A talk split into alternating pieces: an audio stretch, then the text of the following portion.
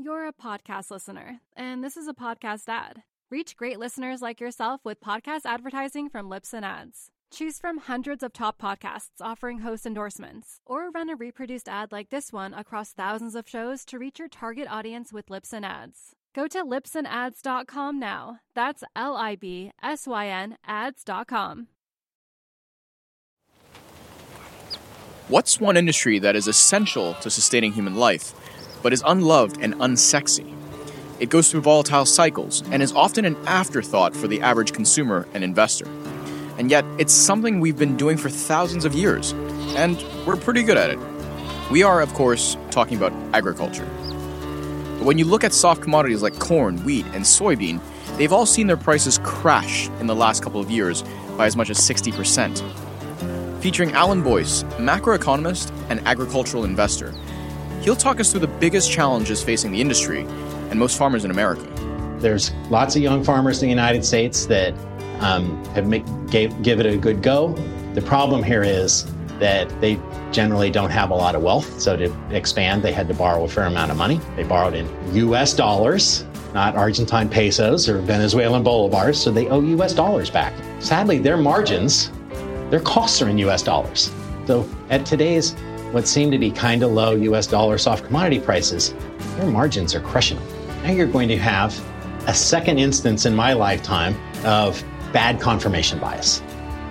Few people are taking an interest in the topic, and we are attempting to change that because if you look where others aren't and open your mind to potential outcomes beyond the status quo, what lies beyond are huge opportunities in the agricultural space, and it starts with understanding the fundamental forces that will drive the next cycle.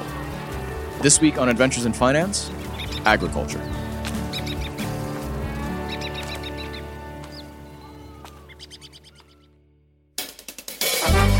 Also, coming up in this week's episode, we have our usual long short segment where Aaron and I discuss the good and the not so good stories of the week. I'm long Twitter for a couple reasons. First of all, because I really like the FinTwit community. Uh, I get a lot of value, and, and it's a great place to kind of engage in ideas and look at charts. Um, but I'm long t- uh, Twitter specifically for the reason that Bloomberg is now teaming up with Twitter. Uh, they're partnering with Twitter to produce, uh, to create this 24 7 news stream.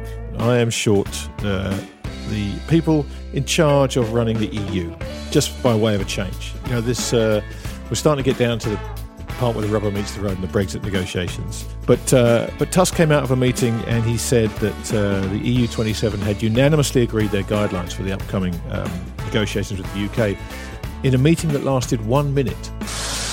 And finally, in a favorite segment of ours called Things I Got Wrong, we speak with a market expert about a mistake they made and ask them to share a pearl of actionable wisdom with our listeners. Yeah, we've got a real treat for you this week. A young man from uh, Brisbane, Australia, of all places, Daniel Want, who's the CIO and co founder of Prerequisite Capital Management. Um, he really is a brilliant, brilliant thinker. Uh, I've interviewed him twice now, and each one has been just so much fun to sit and hear that depth of thought.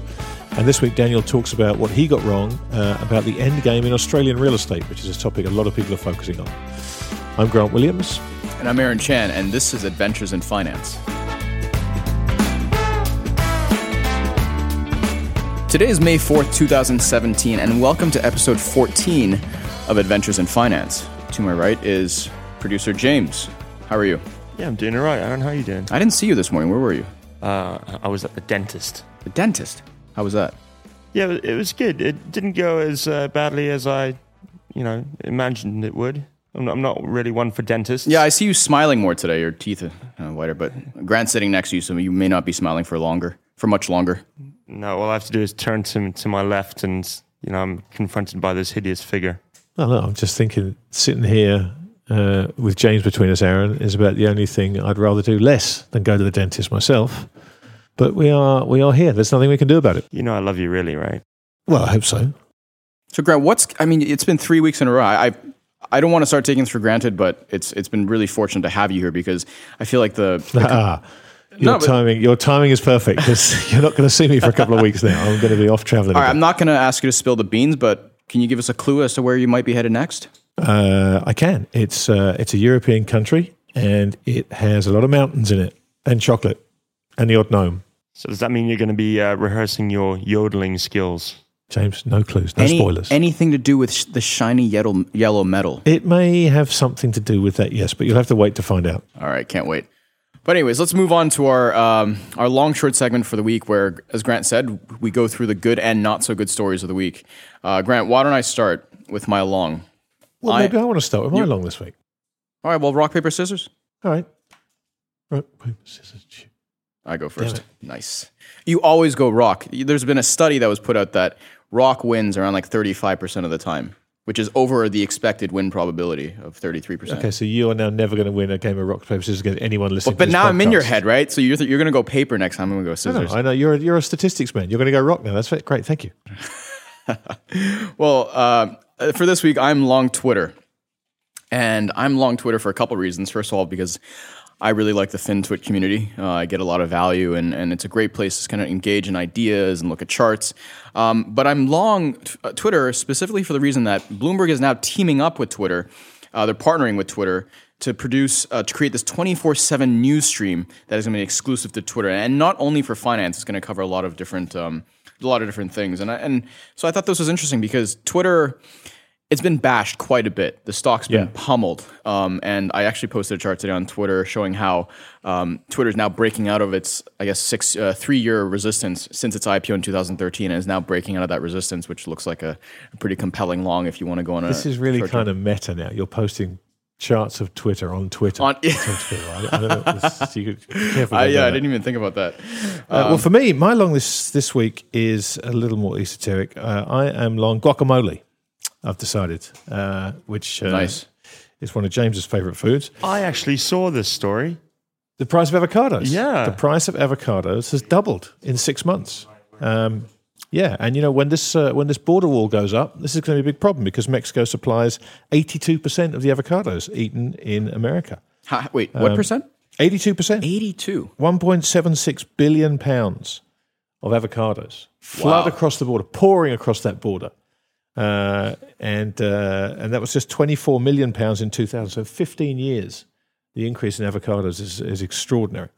Do you think um, do you think New Zealand might step up with some Well, some more they are, yeah. I mean, look, I, I know a little bit about avocado farming in New Zealand, and um, the, but the trend is the same there. I mean, the the the the, uh, the demand from China is one of the main reasons the prices are going up, um, and it's insatiable. Uh, prices have doubled in China just this year already, um, and and the way the crops have gone, it doesn't look like this this price is going to go down anytime soon.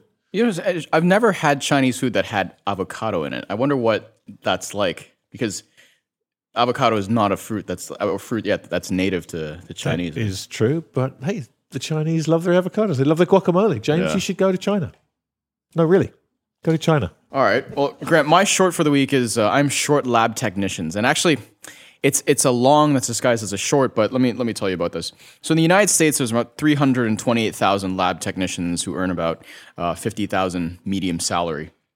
But I was reading a story about how there's tons of investments going into these uh, odor diagnostic um, technology, where basically you can use um, they have these sensors and they can sense they can break down the molecules and detect the molecules and then from there diagnose diseases Okay. so i mean uh, this, this kind of technology has a potential to disintermediate you know that whole value chain where you go to a doctor maybe, maybe you see a nurse and then they run some tests and then the tests are sent to a lab technician they run more tests and then finally you get you know some kind of result i mean this you, you imagine you could order So you walk into the surgery and somebody sniffs you.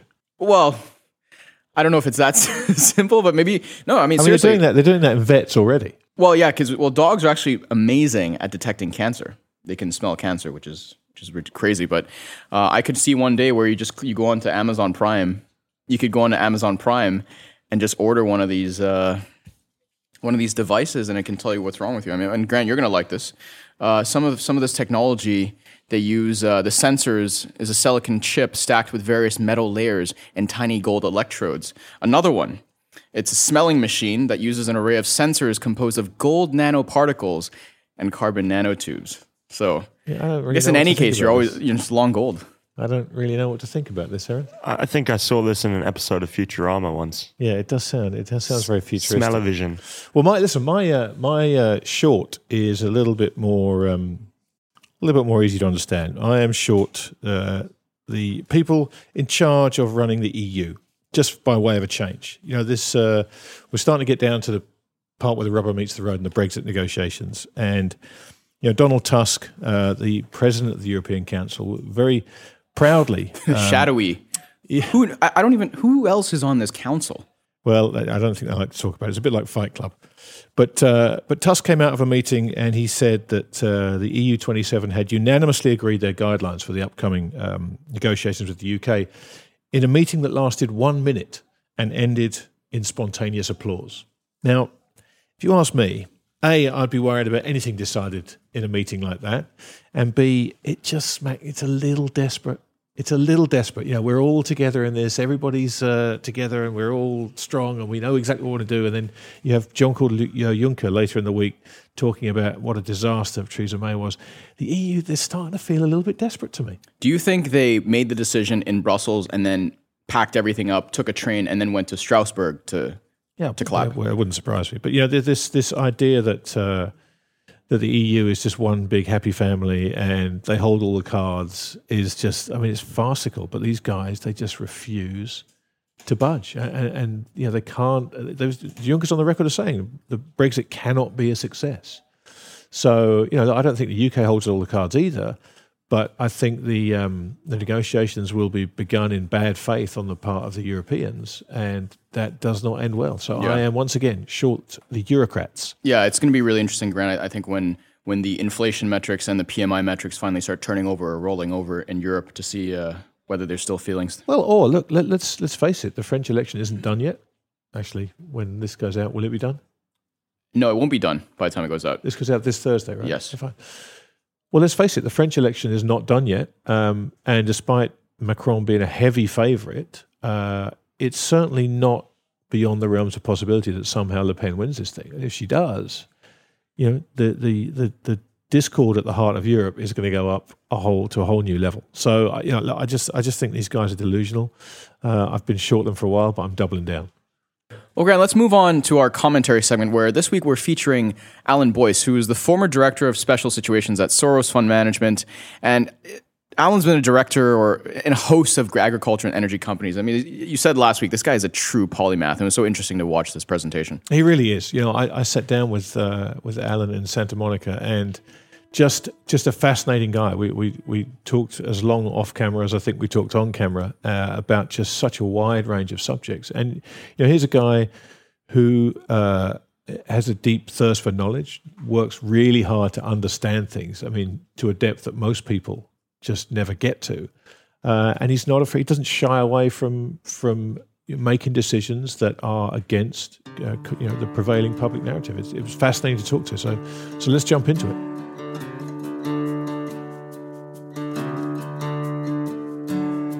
Okay, so Alan Boyce um, is a name that won't be familiar to a lot of people, uh, but uh, he's had a fantastic career. And when we sat down to talk to him, this was his second appearance on Real Vision.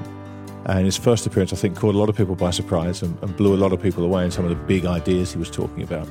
And we haven't had that many people to talk about agriculture, uh, particularly. We, we, got into demographics and some other things, but you know, Alan's knowledge of that space is extraordinary. Yeah, I mean, Alan's background, I mean, I've known Alan for, I don't know, a decade or so, and he was originally a bond trader yeah. and a mortgage trader, and then suddenly he got involved in agriculture because he was started a farm with his brother and started to understand that business and ended up building a huge farming business for Soros uh, called Adecoagro, which he's still involved in, and Soros is still a large shareholder in. Uh, and Alan knows everything about everything. He's kind of the insider's man. It really is. I mean, when you when you when I talk to him, it's amazing. The stuff he would just pull out of his head was remarkable. Yeah, really super interesting. Let's have a listen. People should understand that commodity soft commodity prices all around the world are traded in dollars. But aside from a few places like Canada, their costs are in local currencies, mm-hmm. not in US dollars. So when the price of corn is unchanged in US dollars and the dollar ra- rallies by 20%, that puts the US farmers at a huge competitive disadvantage. That actually looks like the top line goes up for everybody else, their margins in- increase, whereas for the US farmer, it doesn't look like anything happened. Secondly, let's talk about um, regulation. So the state of California, um, in their infinite wisdom, and now this is the environmentalists and the labor unions um, in, uh, operating in the absence of fact, have passed a bunch of laws recently that have made it very hard to, to farm in California. So one was um, minimum wage. So they raised, raised the minimum wage statewide to $15 an hour. It takes a few years to scale up, but $15 an hour. And what's the federal minimum wage now? It's like 750 or something like that. Now, in some places in California, like where we are now in Santa Monica, you can't hire anybody to serve coffee for less than 15 bucks an hour because it costs a lot to live here and the labor force is fully employed and it's actually not going to change anybody's business for doing that. If you have to raise the cup of coffee by 25 cents at Starbucks to pay $15 an hour, nobody will notice. Right. Same thing for San Francisco or Palo Alto or some of the other rich spots, Newport Beach, for example. However, California is big. There's 58 counties. What about Del Norte County or Imperial County?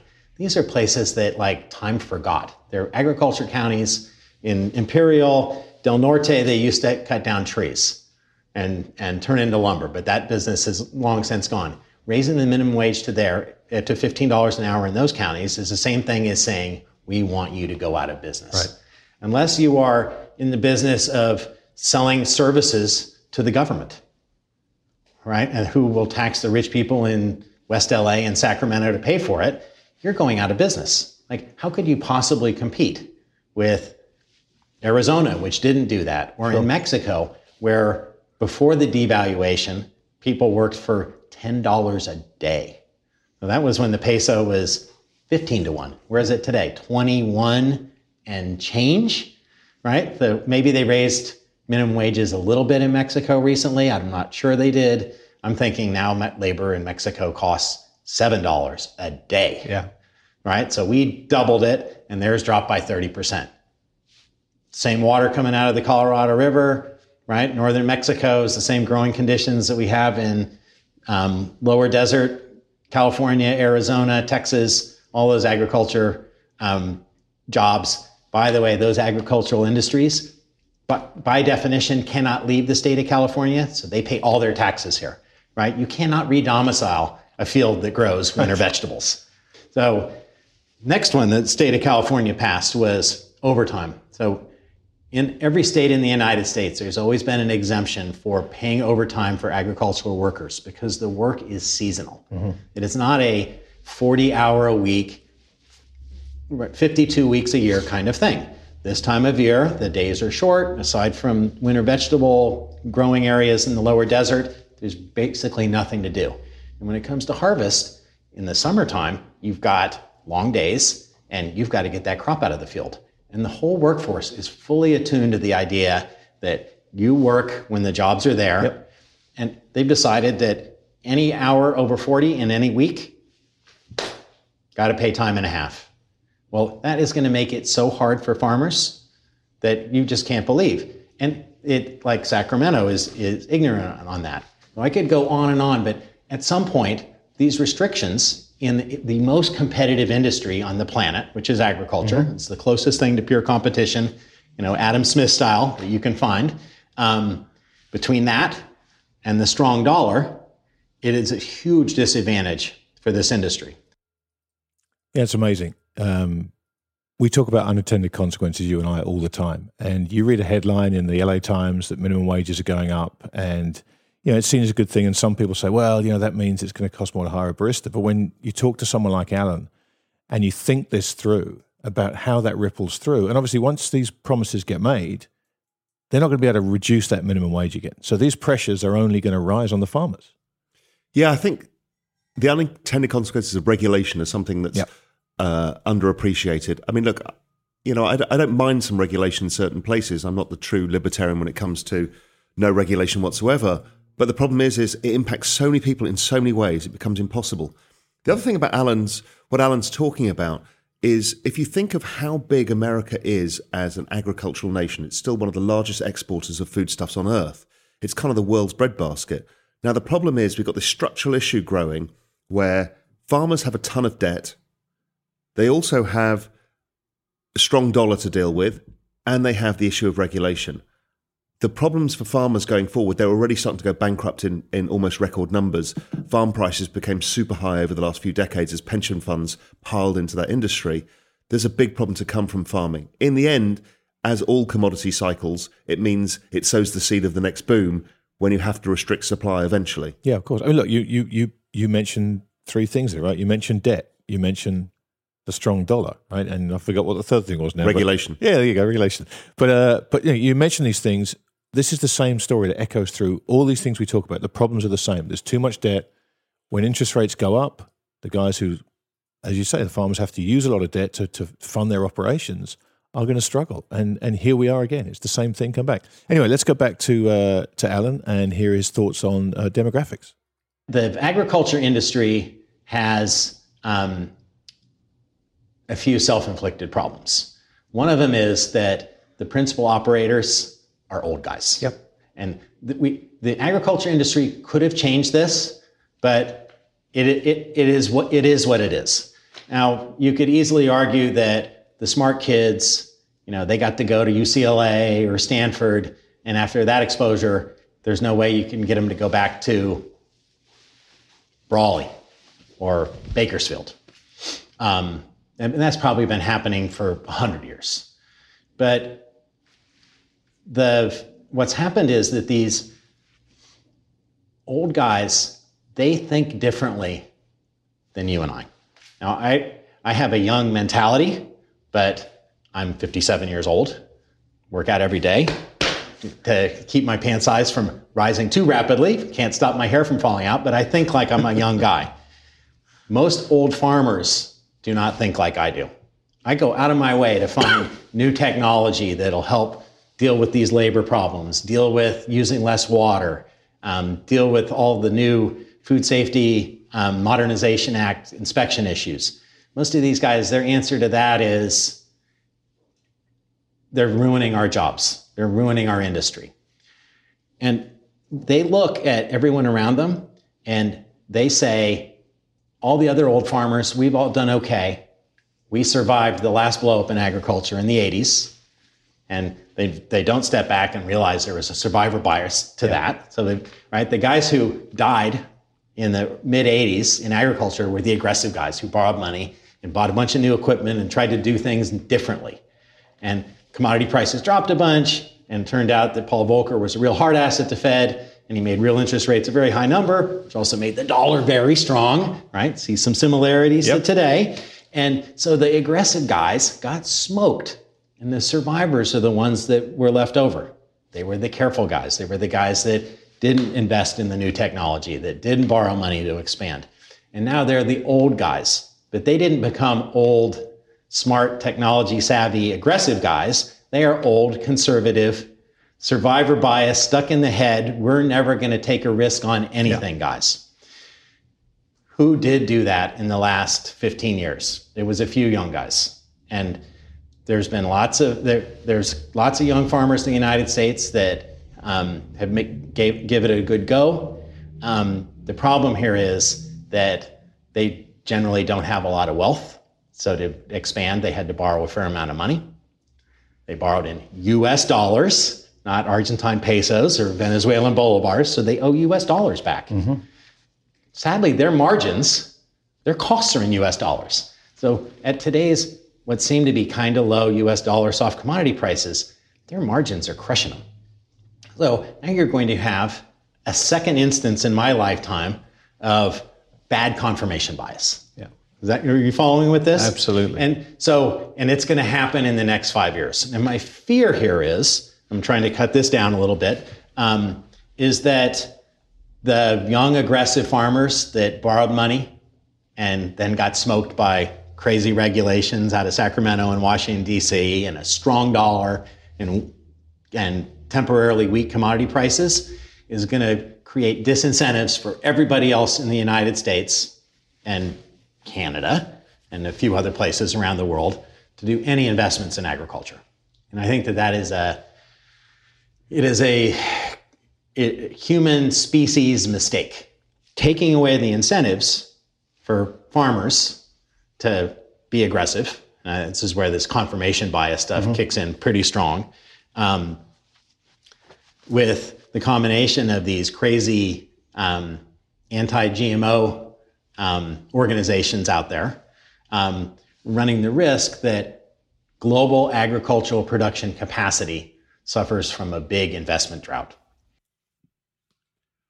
I think this is interesting because here we go, we're talking about agriculture, but really we're touching on the key big themes of our generation, which is debt, demographics, and deflation. We've got deflation in the commodity prices, we've got demographic issues of an aging population, unable to farm, un- uh, unable to come up with fresh ideas, and obviously the debt that's, that's binding the farmers. I think it's, it's fascinating where this is going. Yeah, Alan's point about the average age of farmers is, is something you know, I found out and surprised me a number of years ago when I was working with Steve Diggle at Vulpes and we were looking at um, buying farmland around the world. This is maybe seven years ago. And all the farms we were finding were multi generational farms in countries all around the world. This wasn't America, this was Uruguay and New Zealand. And these were farms that had been in families for generations, and the latest generation had all been to law school and were doctors, and they didn't want to farm the family land. You know, the average age of a farmer in the UK is high 50s. Um, and this is something that's a global problem, and it's exactly the same wherever you look in the world. Yeah, when I lived in Spain, the orange groves, they grew a lot of oranges, grapes, and almonds near me. And the orange groves, particularly, were basically just abandoned. Yeah. Because the people who were farming them were literally in their 80s.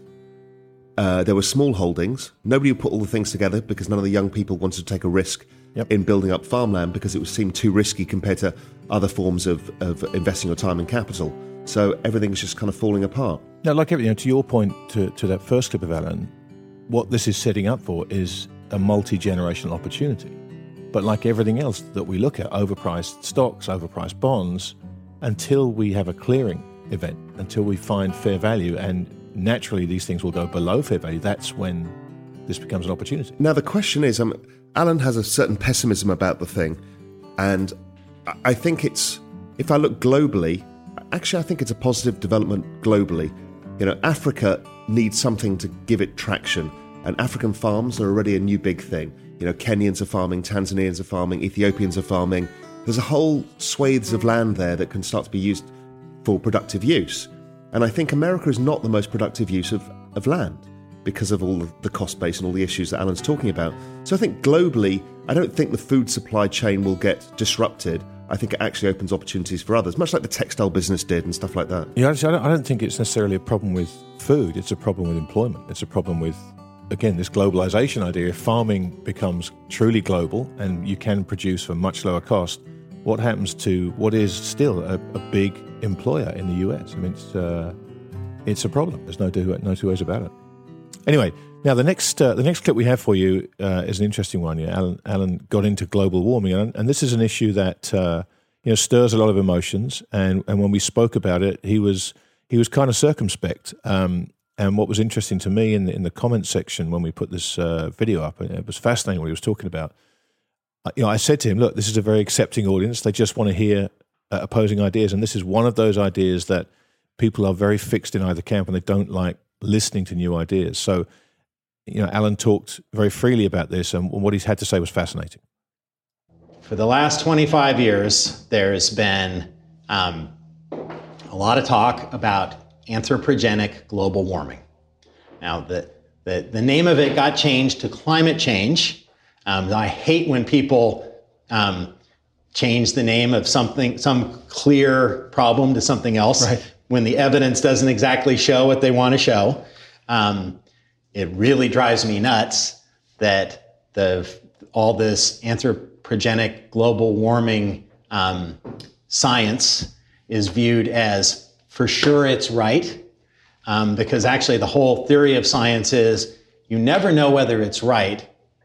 The, the job is to propose new ideas and see whether they can be falsified. Yeah. So anthropogenic global warming has been put forth as a non-falsifiable falsifiable hypothesis.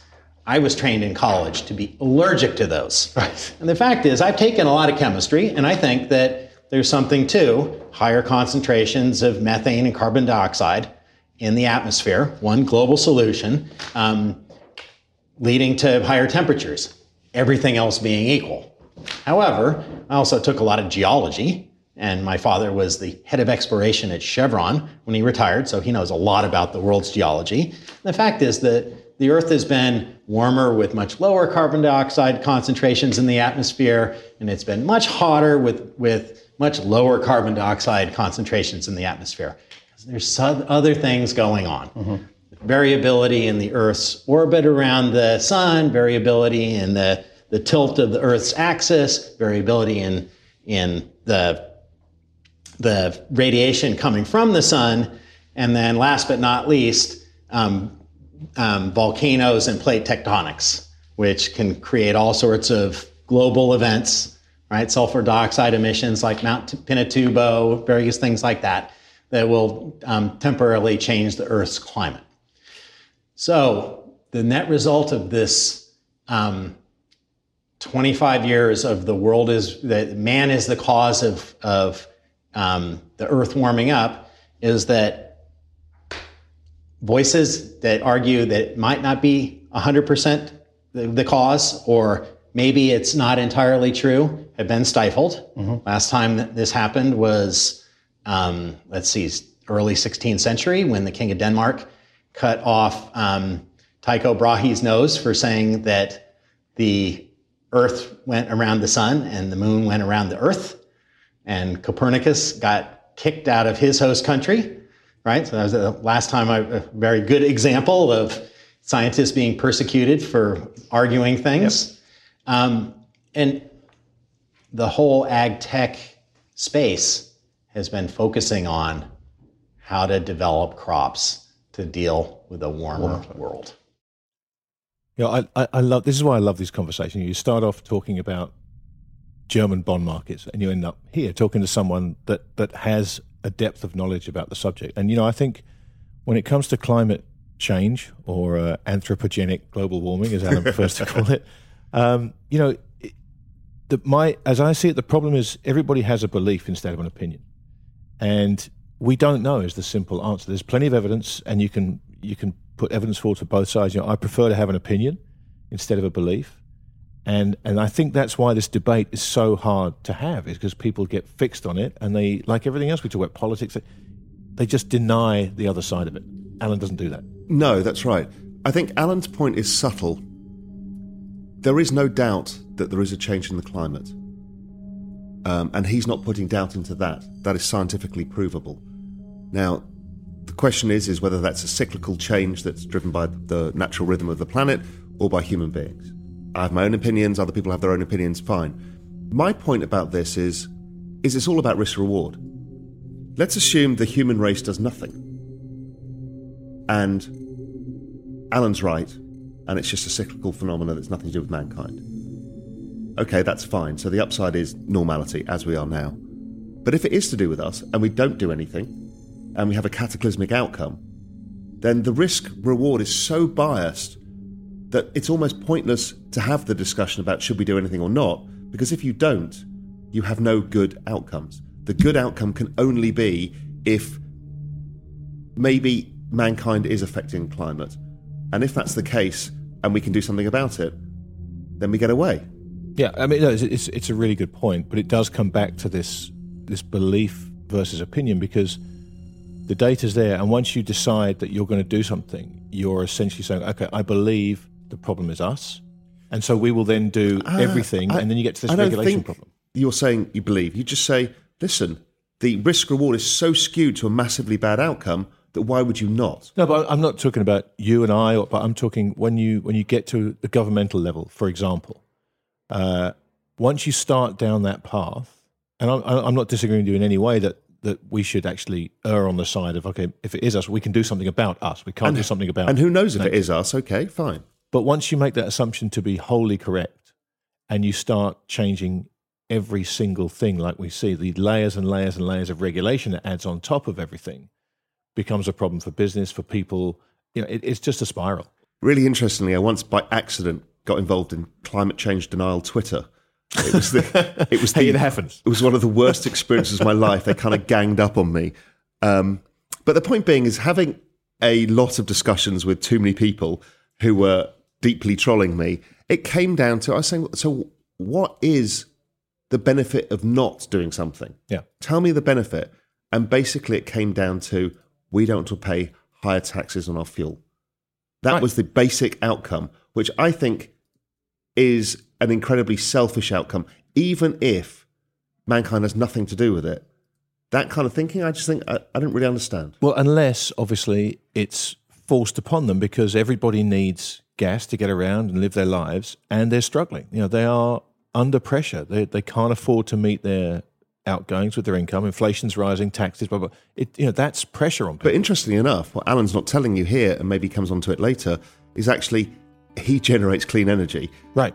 Alan actually produces energy, and that's the point. Is is there will be a switch away from fossil fuels anyway, um, and that's fine. It's a good thing. It will keep the cost of fossil fuels fuels low. And I think when we spoke to Diego uh, Perea and we talked about this before, he's talking about methane. There's a ton Yeah. of other ways of doing things, and technology is advancing so fast that fossil fu- fuels don't have to be the answer for everything. Well, uh, we went on from there, uh, Alan and I, and um, you know, I, I hope everybody out there listening is going to just uh, take the time to just hear what Alan has to say because you know, he he was visibly nervous about talking about this purely because of the reaction, not because he thought it was something that shouldn't be discussed. And I think that's really important is people need to have intelligent discussion about Exactly right. everything. And I think it's really good to listen to people and people like Alan, he's super smart, very considered. Yeah. So anyway, we're we're going from anthropogenic global warming onto a possible ice age. Humans are so bad at numbers. And it, the, you know, the today it was announced U.S. debt expanded by one trillion fifty-four billion dollars last year. People have no idea how many zeros that is.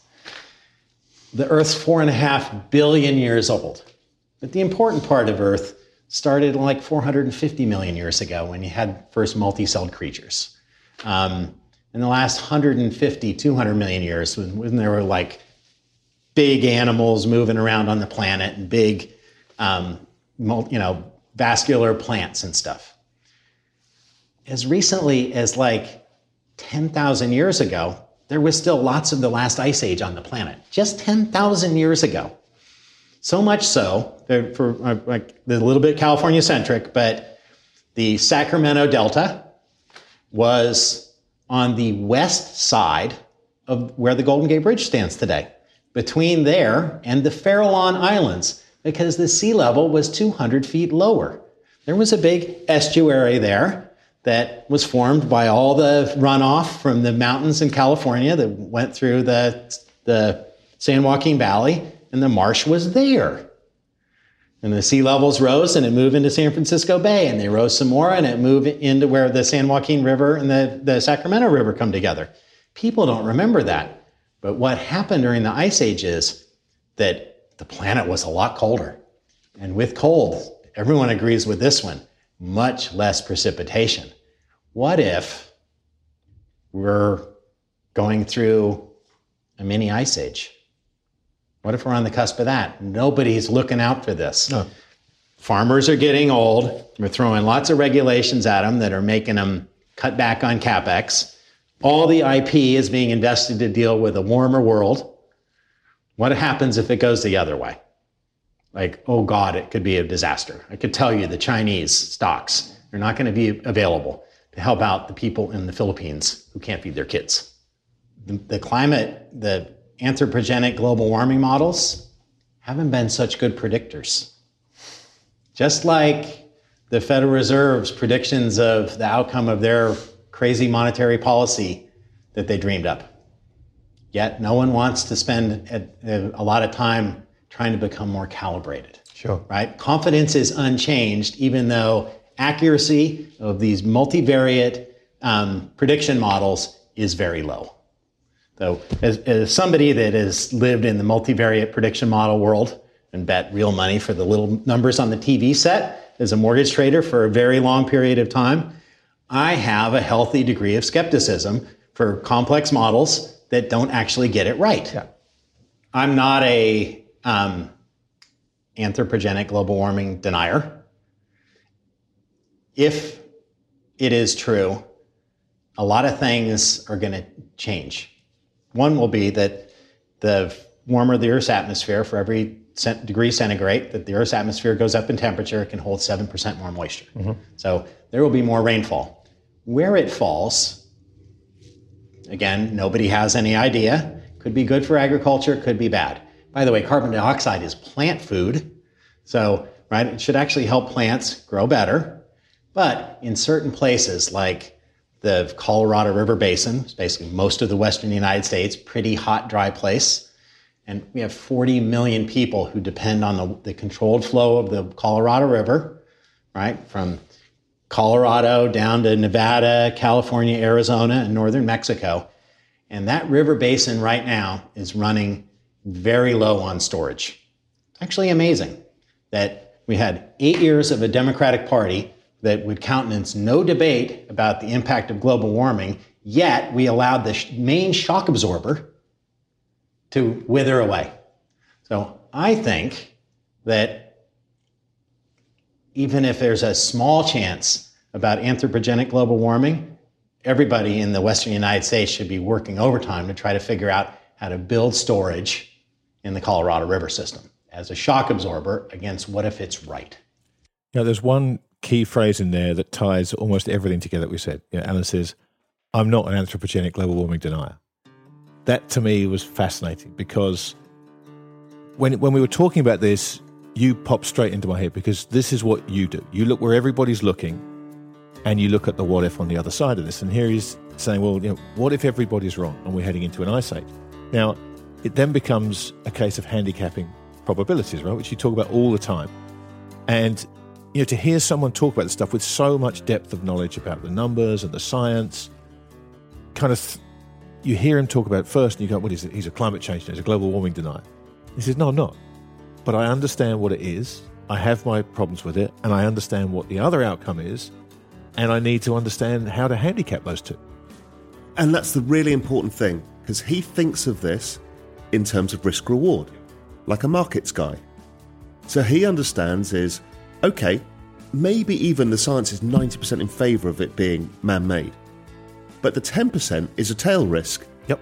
And you need to understand that tail risk, what it means, what it could be, is the probability correct? And what he's saying is, we don't really know the probabilities, and we need to be very aware of the fact if we get them wrong, we're completely wrong footed, which I think is dead right very, very interesting. Yeah, it's, it's that, you know, we don't know the probabilities, but we know that it isn't zero. And that's so as soon as you accept that it isn't zero, and that's, I think, a big problem with the, the climate change argument, everybody's 100%, 0% on the chances, which is why you can't have the debate. But if you're willing to accept that the probability is not zero, then you have to start doing what we talk to people about all the time. Okay, if it's not zero, what are you going to do about that, whatever percentage it is? I mean, it's just a fascinating conversation with a just a supremely bright and and really nice guy. I, I thoroughly enjoyed that conversation.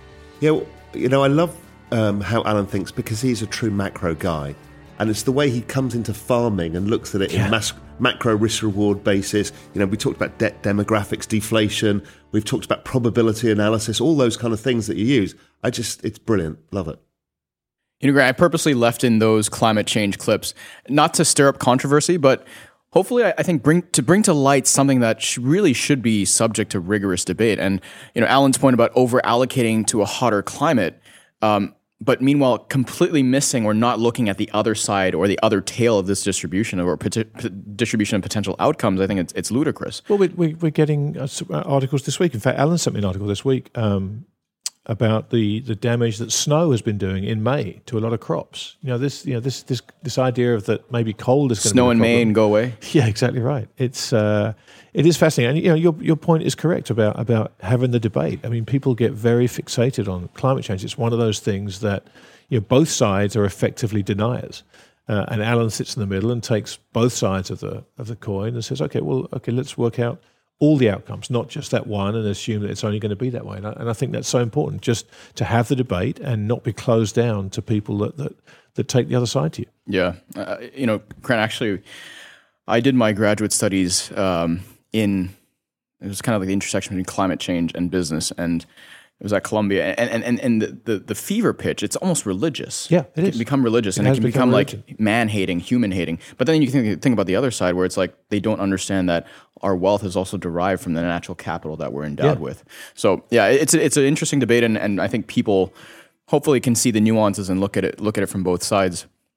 All right, well, finally, we've come to a segment we call Things I Got Wrong, where we speak with a market expert about an investing hiccup they made, and then we ask them to share a bit of wisdom that our listeners can take away and hopefully learn from and implement themselves. And I, I had the chance to speak with Daniel Want. Grant, you know this.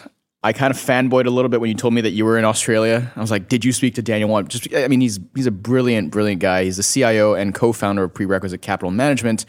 Um, and and speaking with him, Daniel is the true autodidact. He's someone who is completely self taught, um, and it was a fascinating discussion. So check it out.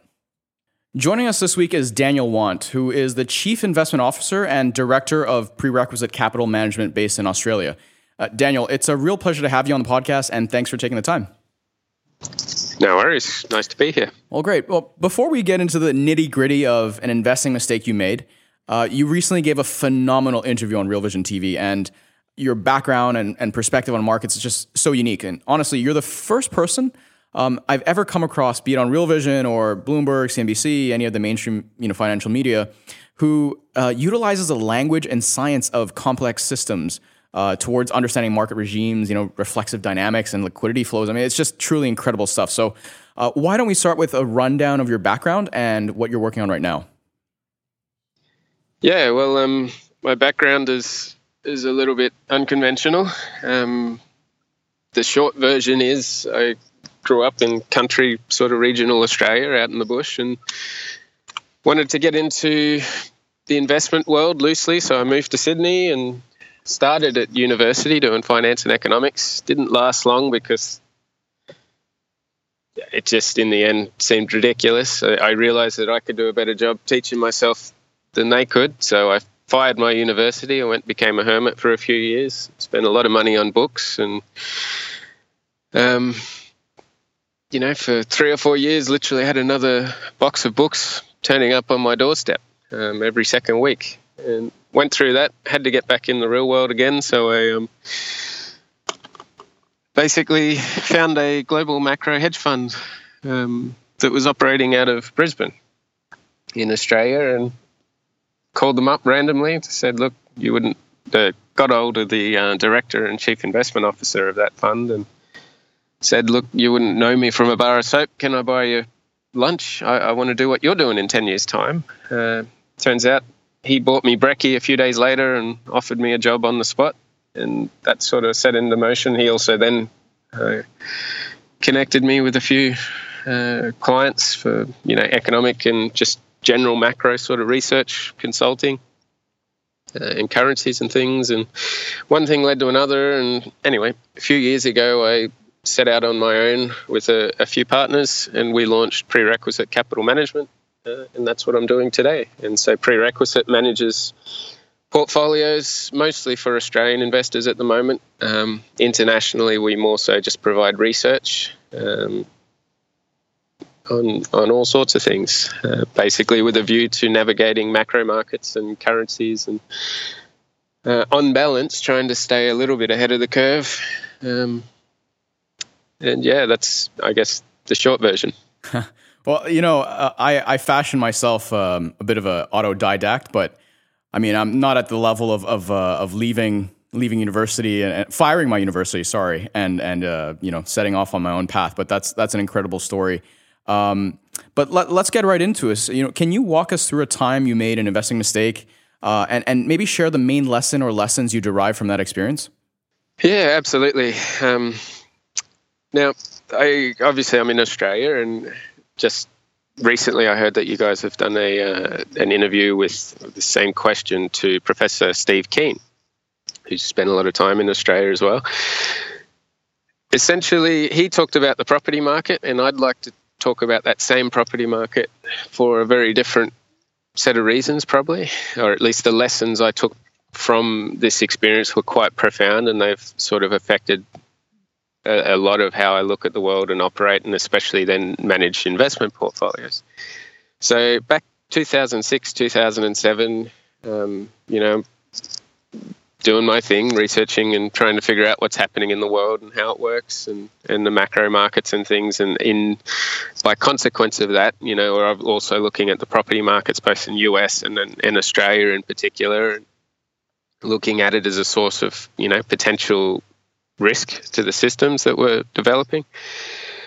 Um, 2008 came along, uh, you know, and back in 2007, it seemed very plain and I was basically warning everyone I knew, both here and you know wherever the people were that I was talking to, but particularly our Australian sort of clients and family and friends that look the property dynamics here in Australia are in bubble territory, and you know they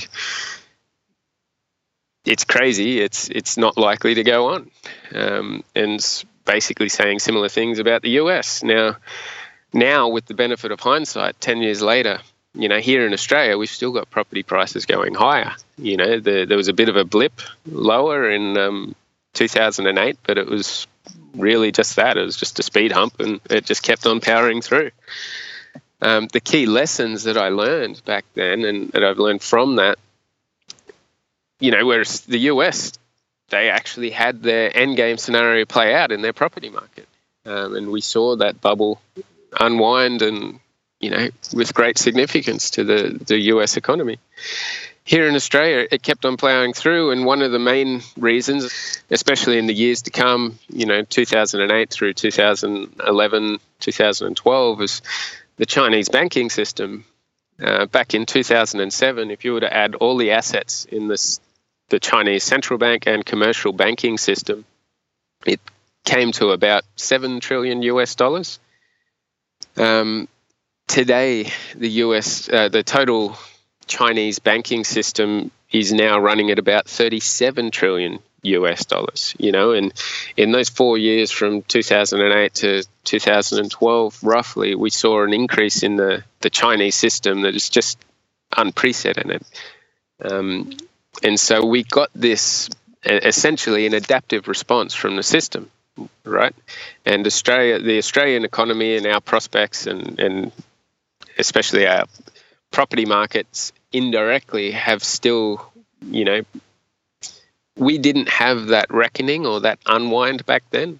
Uh, rather, what we had was the the benefits from an, a, a very unprecedented uh, credit and banking system I- expansion in China that pretty much steamrolled everything and and was enabled our property market to go from crazy back then to somewhat insane today. Um, you know, we're 10 years on now and we're still going. And so the key lesson that, you know, I drew from that experience, watching all of this unfold, um, is just comes back to what I was learning back then uh, about the adaptive nature of systems. You know, we can do an analysis as a macro analyst or, or whatever we're doing and, and identify even an insolvent situation. Uh, for example, the US fiscal situation, you know, largely the reality of it is that they're insolvent. They've promised more than they realistically are going to be able to deliver on in the, in the years to come, you know, from the government's perspective, absent, you know, some sort of a money printing uh, mechanism. But that's an end game scenario. Back in 2007, I could see the end game of an overvalued property market both in Australia and in the US. Now, what I didn't see was the adaptation that the system would go through, i.e., in this in, in Australia's case, China. And so one of the lessons of history is that societies will often take themselves to the brink. They'll look over the edge into the abyss, but then they'll pull back and they'll adapt. You know, four times out of five, and I'm just making that number up, but it seems to be uh, valid from from the studies I've done in history. But four times out of five, people or societies will pull back from the edge and they'll adapt. They'll kick the can down the road, or they'll adapt in some way, shape, or form it's only maybe one out of five scenarios where society will go to the brink, they'll look over the edge into the abyss, and the, in a lemming like manner, continue over uh, into a, a oblivion. You know, more often than not, we get to the abyss and, and we find some way of adapting. And, um, and so to have an investment management and even a, a macro analytical um, philosophy of focusing on the process of change more so than some end game uh, end game resolution uh, is just essential. You you be aware of the end game because that creates a bit of a a context or a framework to um, the need for adapting, mm-hmm. right? But your focus always has to be on the the way the system is actually evolving and adapting. And and so Daniel, I want to I want to ask you kind of a follow on question here because you know there's first of all there's so many great points separating the end game from how the system is evolving, um, and then also you know how I, I want to understand, and I think our listeners w- would want to as well understand how you know okay we're aware that we we we operate in a complex system that has adaptation and has nonlinearities and it has reflexivity. But how does that actually manifest itself in um, in, in a portfolio strategy? Okay, well, there's a, a couple of sort of principles that come to into play. Um, firstly, defense, which is you know the capital preservation side of things. You you need to make sure that your portfolio is sufficiently effectively diversified enough. You know, so I always talk in terms of resiliency, that capacity to adapt. Now, the way I do that in my portfolio is because I, I don't necessarily I manage um, you know real money portfolios. We don't use derivatives. We don't use leverage. It, we're basically just long only you know asset allocation and we have you know more aggressive sort of mandates a, a more active view on uh, currency management as well. And so within that, you know, the building blocks of my portfolios, you know, I'm always going to have some cash, always going to have some equities, you know, uh, longer duration government bonds, always going to have some precious metals, always going to have a little bit of foreign currency.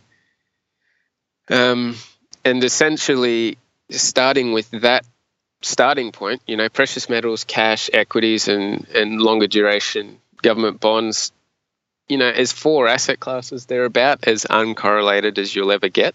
You know, and correlations come and they go, but as four asset classes, that's as, as close to uncorrelated as you'll get. That gives me a starting point and a, an undercurrent or a foundation of resiliency.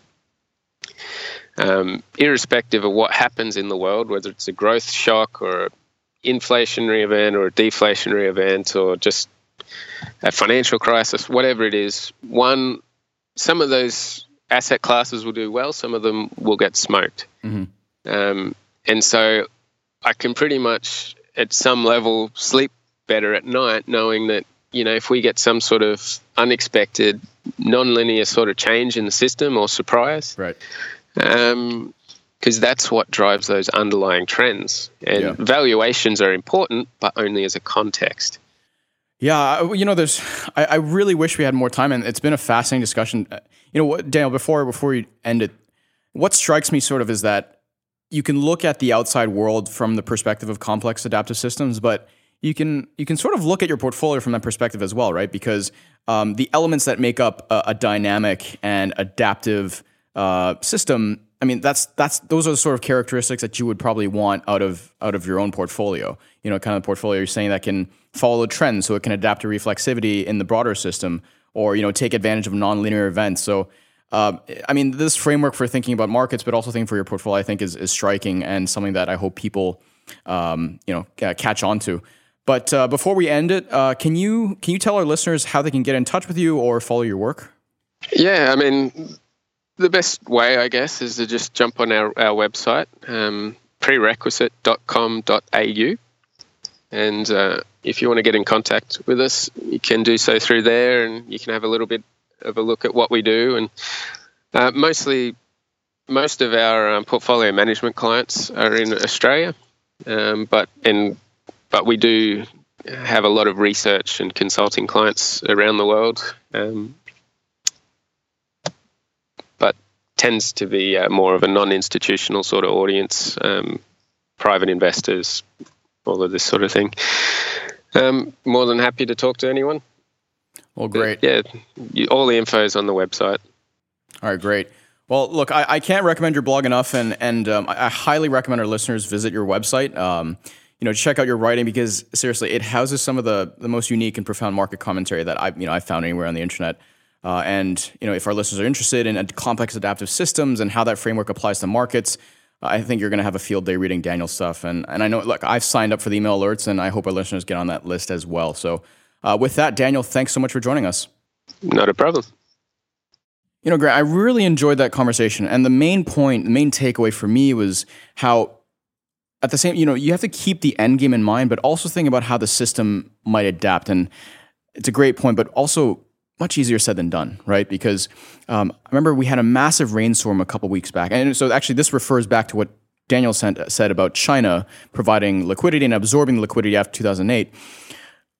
I was driving around. There was a massive rainstorm, and you know I saw certain pools on the road. You couldn't drive there, and I was thinking, well, where's the next? You know, if if you could figure out where the market or where economies are able to absorb liquidity in the next, you know, say the next time we do have a crisis, then maybe you can figure out how it can adapt. But, you know, in this case with markets and in economies, the permeability, let's call it the permeability of the, of the ground and its ability to absorb liquidity also changes. So I, know, I just had that thought as I was driving and I, know, I thought it was well, you, you, you, you, talk about how systems can adapt, and the simple truth is systems do adapt always. They're constantly changing, constantly adapting. And you know, sometimes the system adapting means equity prices get cut in half, right? We, you know, the system is adapting to there being too much debt or adapting to poor corporate, whatever, whatever it may be.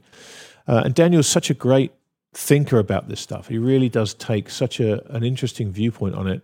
He's a, he's a brilliant young man, and, and I just I just really really enjoy every time I get a chance to speak with him. And the question I want to ask Daniel was like, because he said four out of five times people look over the abyss and they don't go over and they you know they, they pull back but well, i'm left wondering okay at what point is the ener- the cost or the energy cost of maintaining the complexity of the system uh, much greater than what you would get out of the system and i think that's the you know well the system tends to make that decision on its own that, that's that's the beautiful thing about systems right it's it's this is not the decisions that get made are generally to stop the system adapting it's you know we don't want equity prices cut in half. We don't want rising commodity prices. We don't want whatever it may be. Um, that's the system evolving. The steps that are put in place to prevent those outcomes. You know, ultimately, we, we've spoken about this on the podcast. Raoul and I have spoken about it. There's been tons of people on Real Vision talk about it. This this idea that the system is natural and the natural forces are at play here, and no man can ever really turn those back. You can you can maybe hold them up for a time, but ultimately the system will adapt and change in the way it needs to to survive. All right, well, that concludes another episode of Adventures in Finance. Um, before we go, a quick legal disclaimer anything you heard on this episode should not be considered as trading advice. These are our opinions and the opinions of our contributors.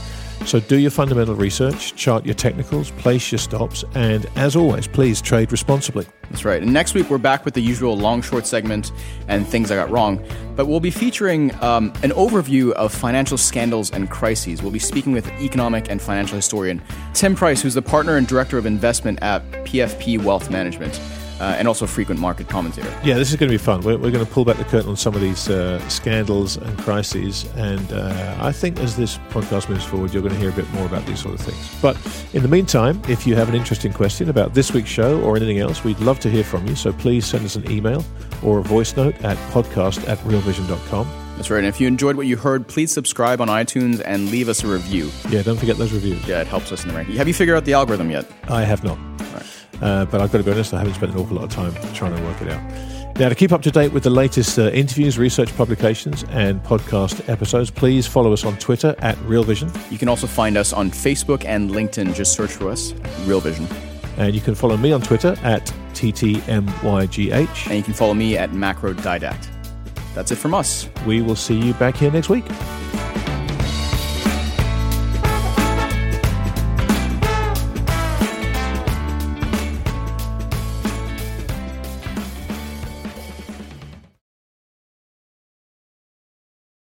You're a podcast listener, and this is a podcast ad. Reach great listeners like yourself with podcast advertising from Libsyn Ads. Choose from hundreds of top podcasts offering host endorsements, or run a reproduced ad like this one across thousands of shows to reach your target audience with Libsyn Ads. Go to libsynads.com now. That's L I B S Y N ads.com.